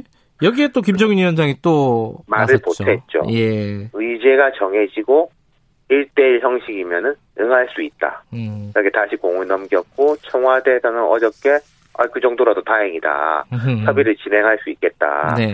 이랬으니까 뭐 아마 좀 진척이 되지 않을까 싶습니다. 이런 분이랑. 줄다리기는 계속 보는 것 같아요. 항상. 그러니까 이게 이런 거예요. 음. 야당 대표는 항상 대통령을 따로 만나고 싶어요. 음. 네. 그 영수회담 뭐 요새 이런 말 쓰지 말자라는 이야기가 나오지만은 항상 나오는 게 그런 것이고 네. 대체로 청와대는 당대표들을 다 같이 만나고 싶어하고 네. 그래서 보면은 같이 만날 때도 있고 따로 만날 때도 있고 문 대통령이 홍준표 전 대표 대표 시절에 따로 만난 적이 있습니다. 음. 다 같이 만난 적도 있지만은 네. 또 문 대통령이 야당 대표일 때도 박근혜 대통령 따로 만난 사례가 있어요. 네네. 예. 지금 박근혜 원래 그 문재인 대통령하고 어, 김종인 위원장은 원래부터 좀 관계가 복잡한 관계 아니에요? 그렇죠. 말씀 예. 그대로 복잡한 관계죠. 예. 그러니까 이제 문 대통령이 이제 이천십이 년 대선, 이천십칠 년 두 번 출마했는데 이천십이 년 대선 전에 그 김종인 비대위원장이 박근혜 당시 후보 측에 있었지 않습니까? 예. 근데 이제 막판에 관계가 안 좋아졌을 때 예. 좀 나를 도와달라라고 예. 했었는데 그때는 거절했고 그리고 이십 대 총선 앞두고 이천십육 년이죠. 예. 문 대통령이 당시 민주당 대표였을 때 뭐 안철수 뭐 어, 의원 등등 탈당해가지고 되게 위기였지 않습니까? 네. 그때 김종인 비대위원장을 삼고초려해서. 그때도 비대위원장이었죠, 민주당에. 네네네. 그래서 총선에서 좋은 결과가 얻었지 않습니까? 음. 근데 이제 막상 지난 대선에서 김 비대위원장은 마지막에 이제 안철수 후보를 지지를 했죠. 음. 그리고 지금은 일 야당 비대위원장, 뭐 이 말이 비대위원장이지 웬만한 대표보다 더 센데, 네. 이 두 분이 대통령과 야당 대표로 이렇게 만난다. 참 상상하기 힘들었던 일이죠. 근데 어쨌든 지금 상황은 야당 지지율이 막 오르고 있는 상황이라서 또 상황이 또 달라요. 그러니까요. 지금 네. 야당 지지율이 오르니까 김 비대위원장 권위도 세지고 네. 물론 이게 사람 미래는 모르는 일이지만 일단 네. 김 비대위원장은 대권 후보군으로는 안 꼽히잖아요. 단체로서는. 그렇죠? 예. 근데 제가 이렇게 수십 년을 봤을 때 대권 주자가 아닌 야당 대표가 이렇게 센 건 전례가 없었어요. 네네네. 흔히 관리형 대표라고 하는 사람은 좀 지나가는 사람이었는데 예. 지금 이제 느낌이 다른 거죠. 어쨌든 만날까요? 만남이 성사가 될지 이게 되긴 될 건데 예. 당장은 이게 좀 까다로운 게 예. 민주당 입장에 생각해 보죠. 예. 전당대회 직전에 대통령이 야당 대표 따로 만난다. 그럼 대문짝만 뉴스 나고 그럴 거 아닙니까? 그렇죠. 예. 그럼 약간 전당대회 참무기였는 느낌이 있는 거 아니겠어요? 네. 그렇다고 해서 전당대회 끝나자마자 여당 대표가 뽑혔는데 여당 대표가 대통령 만나기도 전에 야당 대표하고 대통령 만나는 것도 음. 여당 입장에서는 좀 그렇지 않겠냐. 네네. 그럼 아마도 여당하고 먼저 만나는 그런 게 좀 잡혀야 되지 않을까 싶어요. 아, 네. 그렇군요. 근데 지금 이제 코로나 상황도 있고, 그리고 김종인 위원장은 광폭 행보라고 할까요? 뭐 대구, 네. 광주 막 다니고 있습니다. 이런 것들이 다 영향을 주겠죠, 지금 상황에. 그렇죠. 지금 통합당 입장에서 보면은 잘 네. 나가다가 이게 전광훈 목사 사태, 팔 일오 장외 집회라는 암초를 만났지 않습니까? 네. 이게 물론 뭐 통합당이 과거에 비해서는 이제 거리를 많이 두고 있는데 그쪽하고 어쨌든 겹쳐지는 점이 있고 또 여권은 이를 계기로 공세를 펼치는데 여기서 흥미로운 게 어제 김종인 비대위원장의 행보예요. 음. 대구에 갔죠. 예. 그리고 오늘 광주를 가고요. 예. 대구에 가가지고 보수의 심장이라고 하지 않습니까? 대구가. 예. 근데 대구 가서 이런 이야기 했어요. 대구 경북만으로 집권 못한다. 음흠. 국민 의식 변화에 적응하지 않으면 안 된다. 예. 박근혜 전 대통령이 그런 알겠습니다. 정권을 성공할 수가 없었다. 예. 예, 오늘 못다한 얘기는 다음에 좀 해봐야겠습니다. 여기까지 듣겠습니다. 네. 고맙습니다. 감사합니다. 윤태곤 실장이었습니다. 잠시 후 삼 부에서 뵙겠습니다.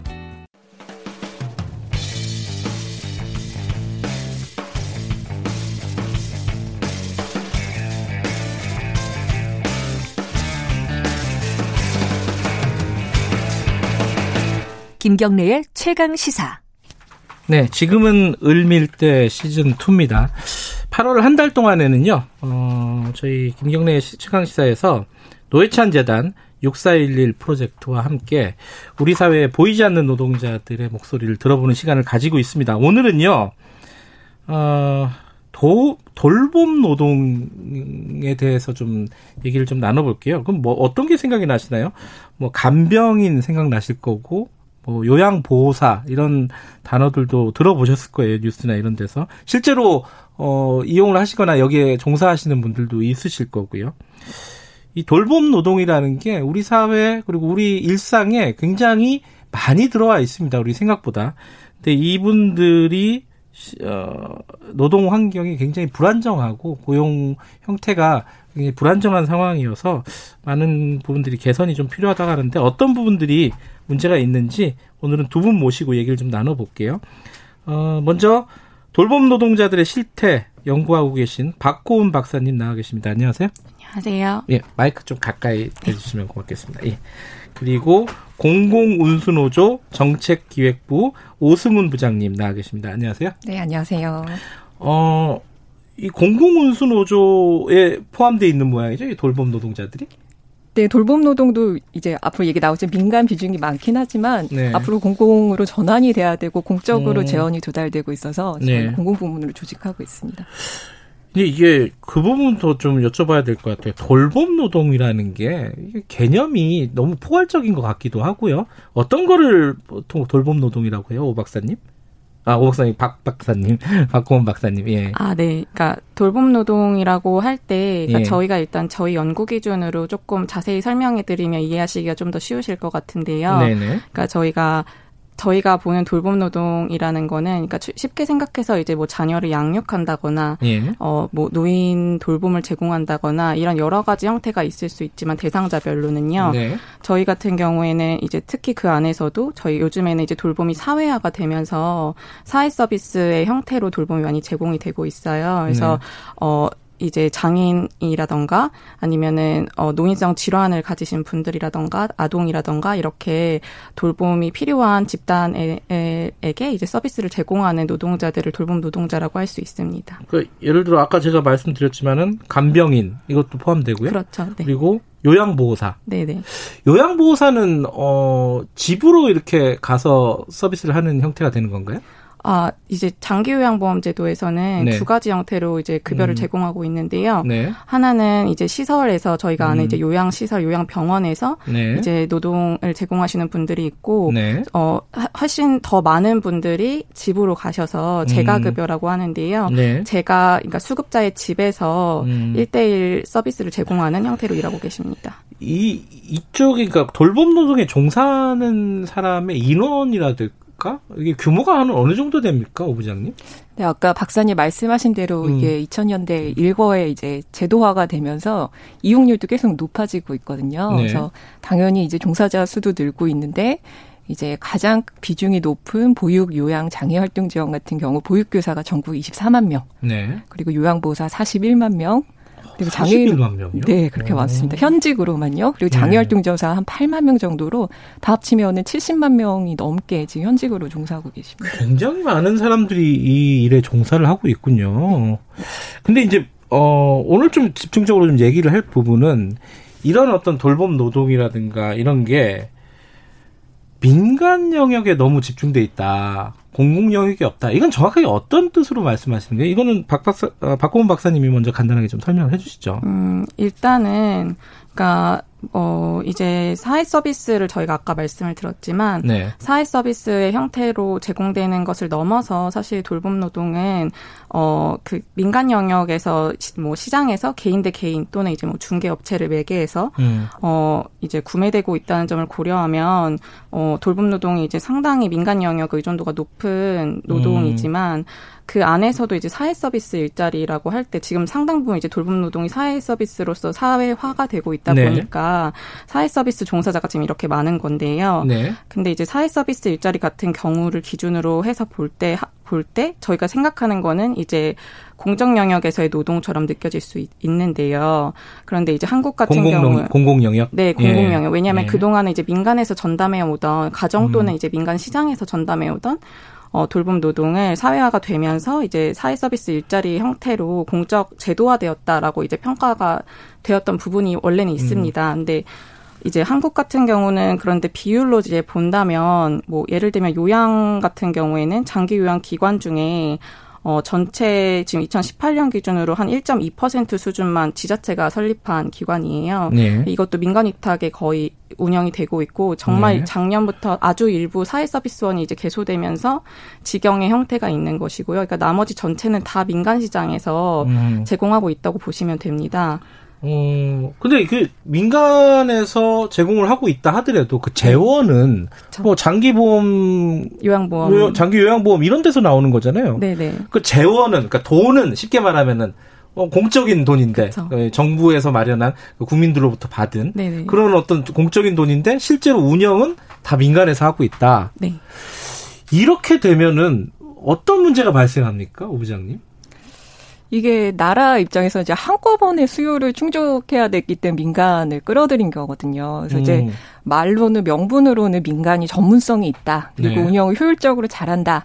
라는 이유로 이제 다 유인을 시켰는데 예. 그래서 이제 민간이 운영권도 갖게 되고 인사권도 갖게 되는 거거든요. 음흠. 그래서 그 나라에서 조성을 해주는 그 돈을 가지고 사실 예산을 예산을 편성하고 집행하고 임금을 주고 이런 권한이 다 민간에 있습니다. 네. 그 이 사회 서비스 특성상 인건비에서 이제 소위 장난질을 치기가 가장 쉽고요. 예. 근데 이거에 대해서 운영자가 민간에 민간 사업으로 돼 있기 때문에 정부 지자체가 아무리 관리 감독의 기준이나 이런 걸 마련해놔도 음. 개인 사업에 적극적으로 개입하고 또 민간의 문제성을 들추기가 정치적으로 쉽지가 않아요. 어. 많은 부분들이 방치되고 있습니다. 아니 관리 감독권을 지자체나 이쪽에서 갖고 있지 않겠어요?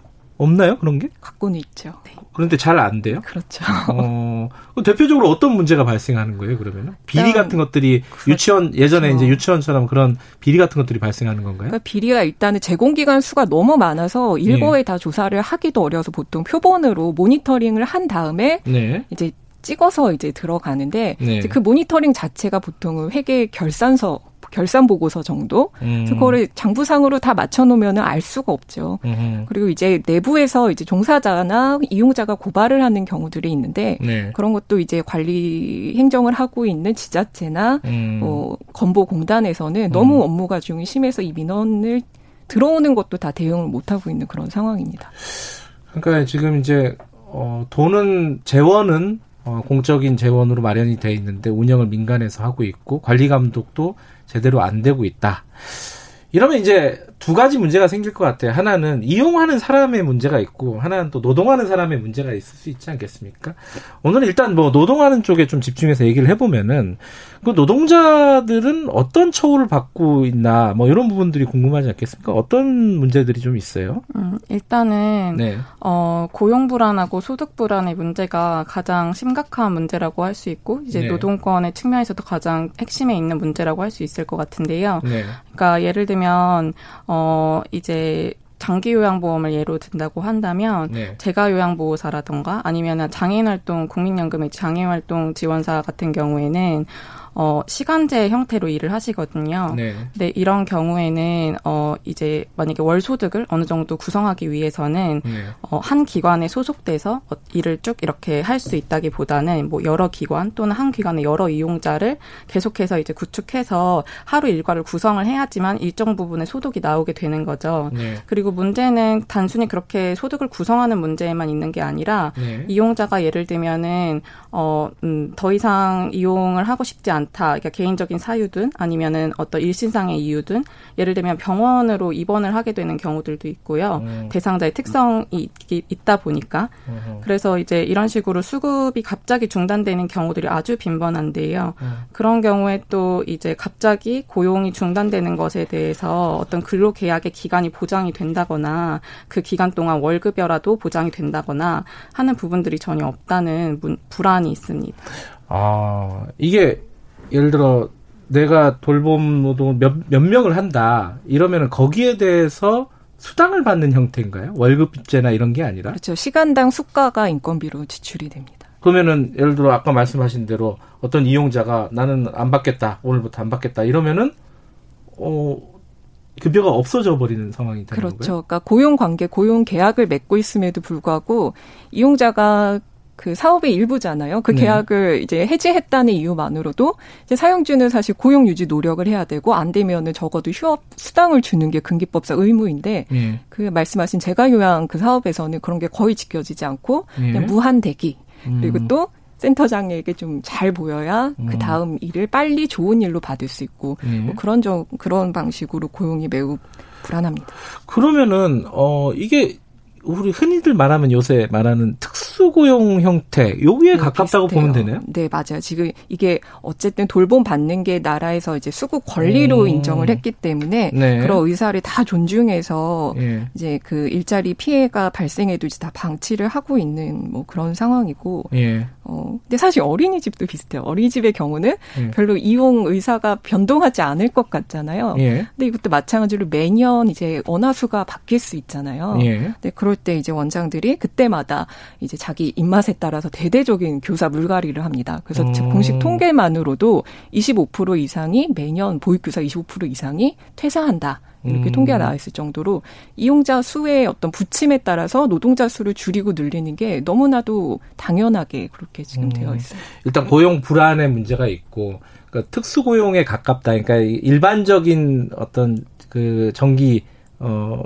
정규직 고용, 고용이 아니라, 어, 노동자성이 약간 좀 취약한 특수고용에 가깝다. 이게 문제가 하나 있고, 언제든지 계약이 해지가 될 수도 있고, 또 하나의 문제는 아마 노동 강도일 텐데, 지금 아까 뭐, 예를 들어 요양보호사만 해도 사십만 명이 넘는다고 했잖아요.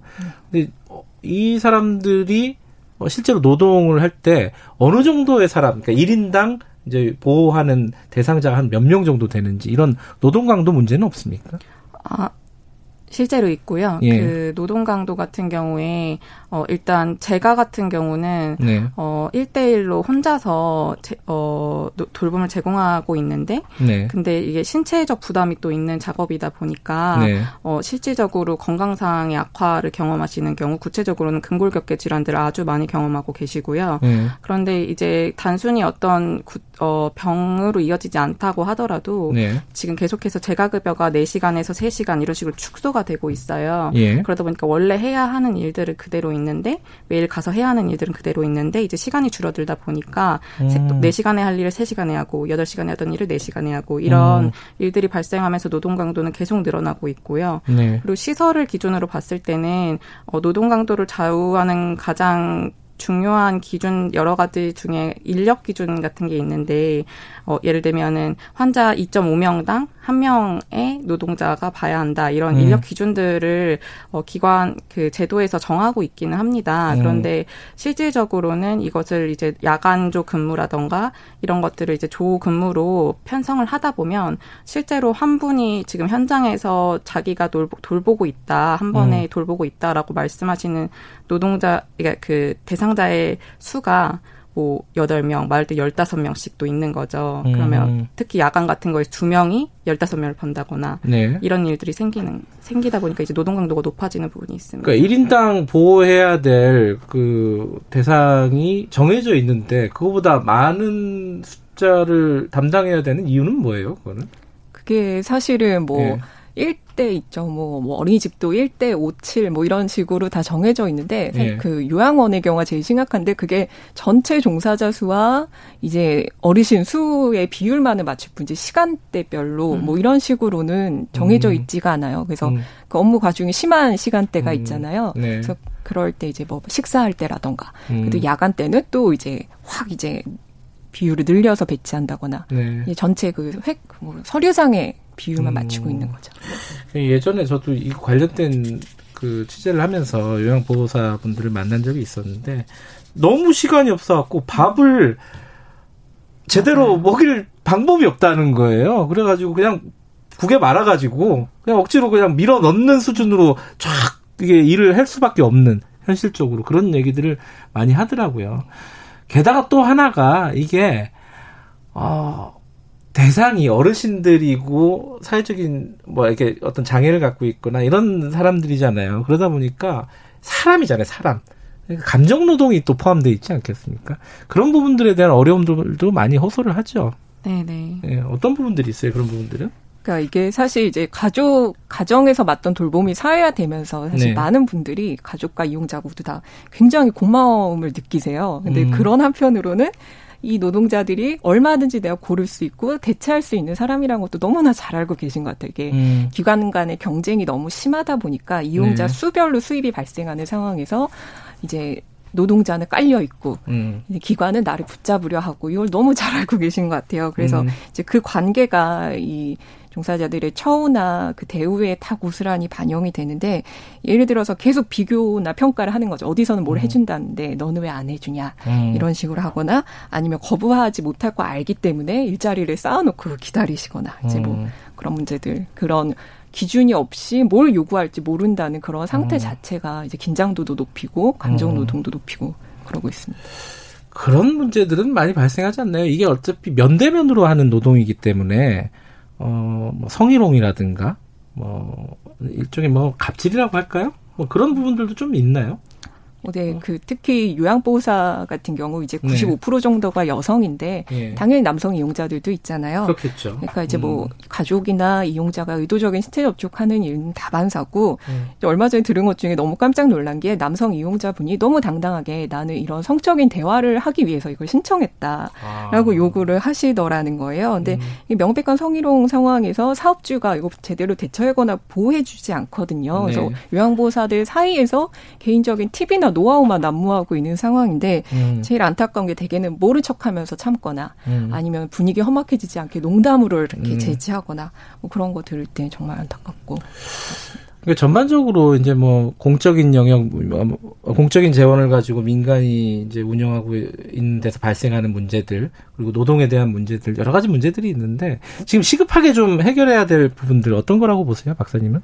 음, 일단 네. 공공성 강화가 시급하다고 보는데요. 네. 그 공공성 강화를 위한 여러 가지 방안이 있을 수 있고 그게 되게 단계적으로 간다거나 어떤 전략을 고민하는 것은 또 다른 문제이기는 합니다만 네. 일단 기본적으로는 사회서비스 일자리에 특히 종사한다라고 했을 때 네. 이것이 갖는 공공성이라는 것이 있는 거고 그 도, 제공되는 서비스, 돌봄 서비스가 갖는 또 공공성이 있지 않습니까? 근데 네. 지금은 이제 사회복지 영역에서 수급자에 대한 수급권 보장 확대라던가 이런 부분은 충분히 논의되고 있지만 노동자의 노동권을 보장하기 위한 정말 적극적인 조치들은 음. 이루어지고 있지 않는 부분이 있습니다. 그래서 이것은 생산 유형, 그러니까 제공하는 기관이 아예 국공립으로 운영되는 부분도 네. 필요하고요. 동시에 이제 급여 설계 자체가 지금과 같은 이제 시간제 모델이라던가 이것보다는 통합제가 급여로 간다던가 이런 다양한 방안을 통해서 어, 모델 자체를 수정해서 이것이 이제 노동권을 보장할 수 있는 방안으로 갈 수 있어야 한다고 생각합니다. 네, 오 부장님도 지금 가장 시급한 문제가 뭔지 짧게 네, 마무리하죠. 짧게 하면은 시민들이 민간보다 네. 공공이 나을 수 있다는 경험을 할 수 있는 기회가 제공돼야 될 것 같아요. 그래서 음. 사회서비스원이라는 공공기관이 어렵게 세워지고 있는데 너무 작거든요. 민간의 반발이 너무 심해서 아, 이번 그래요? 네, 그렇습니다. 음. 그래서 지금 국회에서 십팔 년부터 발의되고 제정이 안 되고 있는데 이 반대 이유 하나하나 들으면 다 너무 깜짝 놀라실 거고 터무니없는 얘기라서 그래서 올해 국회에서 반드시 법 제정되고 사회서비스원이 사업이 확대되고 음. 고용도 키워서 시민들이 공공이 더 좋을 수 있구나 더 좋구나 좀 느낄 수 있는 경험을 만들어주면 좋겠습니다. 그 민간 영역이 이미 이제 어, 체계가 잡혀 있는 상황에서 공공 영역이 들어가려면 그 또 기득권이기 때문에 그 참 돌파하기가 쉽지가 않은 부분일 것 같습니다. 어쨌든 오늘 어, 짧게나마 지금 돌봄 노동에 대해서 어떤 문제가 있는지 전반적으로 좀 들어봤습니다. 오늘 고맙습니다. 감사합니다. 감사합니다. 예, 그리고 박고은 박사님 그리고 오승훈 공공운수노조 정책기획부장이었습니다. 지금 시각은 여덟 시 사십구 분입니다.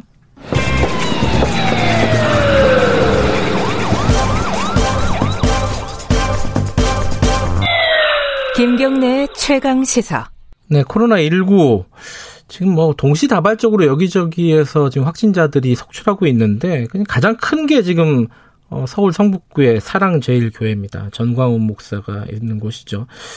잘 상식적으로 납득이 안 되는 부분이 굉장히 많습니다. 오늘은 교회개혁 실천연대 방인선 목사님과 함께 궁금한 부분을 좀 여쭤볼게요. 목사님 나와 계시죠? 네, 수고 많으십니다. 예, 안녕하세요. 그, 잘 이해가 안 돼요. 일단은 그, 이 그쪽에서 가짜 뉴스라고 할까요? 뭐 예를 들어 어, 진단을 받지 마라, 검진을 받지 마라라고 한다든가, 네. 어, 여기 오면은, 어, 예를 들어 예배를 보면은 우리는 걸리, 병이 걸리지 않을 것이다, 병이 나을 것이다.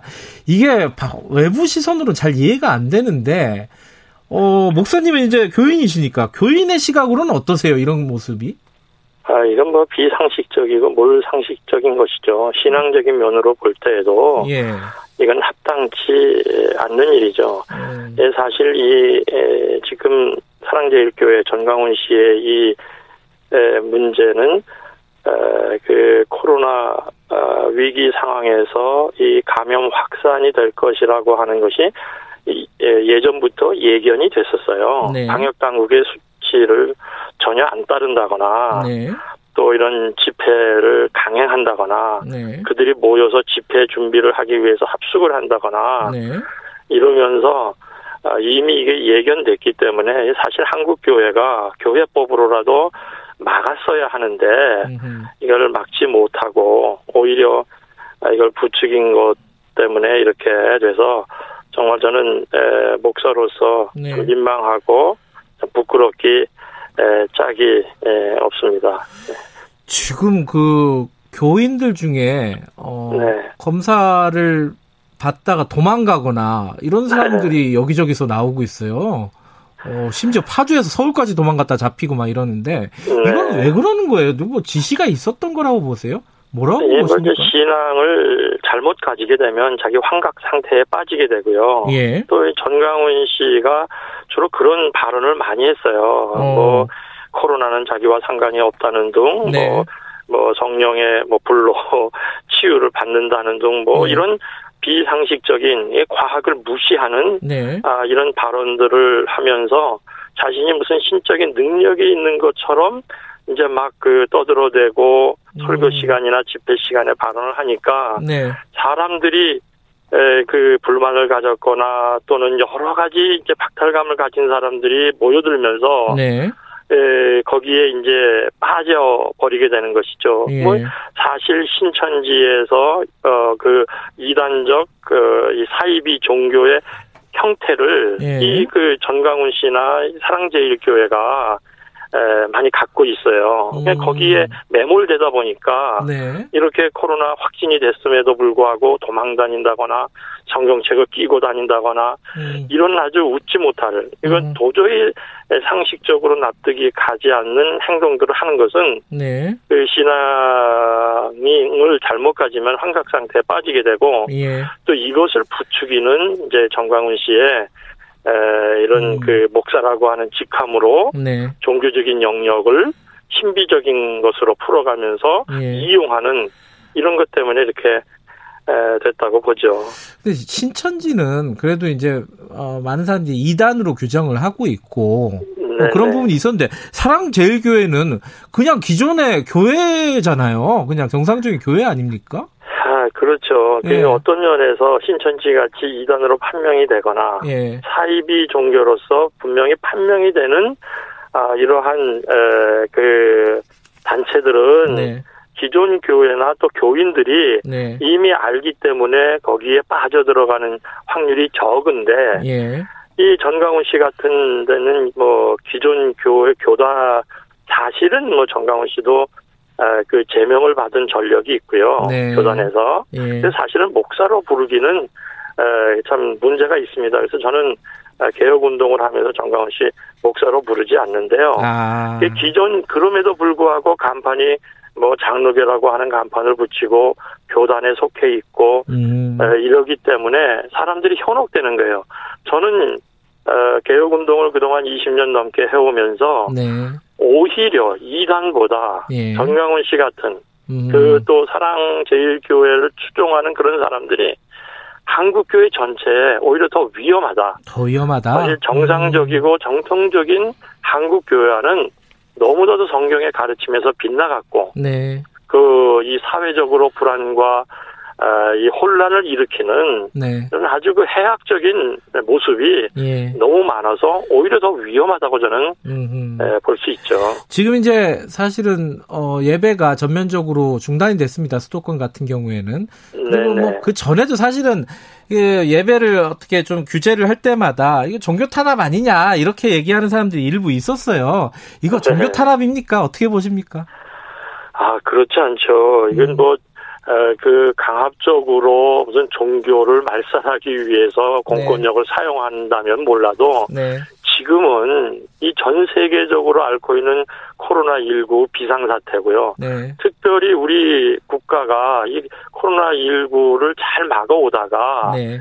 이런 그 이단 그 종파인 신천지라든가 지금은 이런 사랑제일교회 전광훈 씨 같은 이런 교회들로 인해서 감염이 네. 지금 이제 증폭되고 있기 때문에 이것을 자제하라고 하고 온라인 예배로 돌리라고 하는 방역 당국의 이 요청을 이걸 종교 탄압으로 몰아가는 네. 그런 그 교회의 지도자들이나 그 이 교단들은 이게 오히려 더 심각한 문제죠. 교회가 네. 솔선수범해서 국민의 생명과 안전을 알겠습니다. 위해서 오히려 더 발빠르게 알겠습니다. 법으로도 여기까지 듣겠습니다. 예예 예, 고맙습니다. 공권력에 하실 말씀이 많아서 여기까지요. 예, 박인선 목사님이었습니다. 네.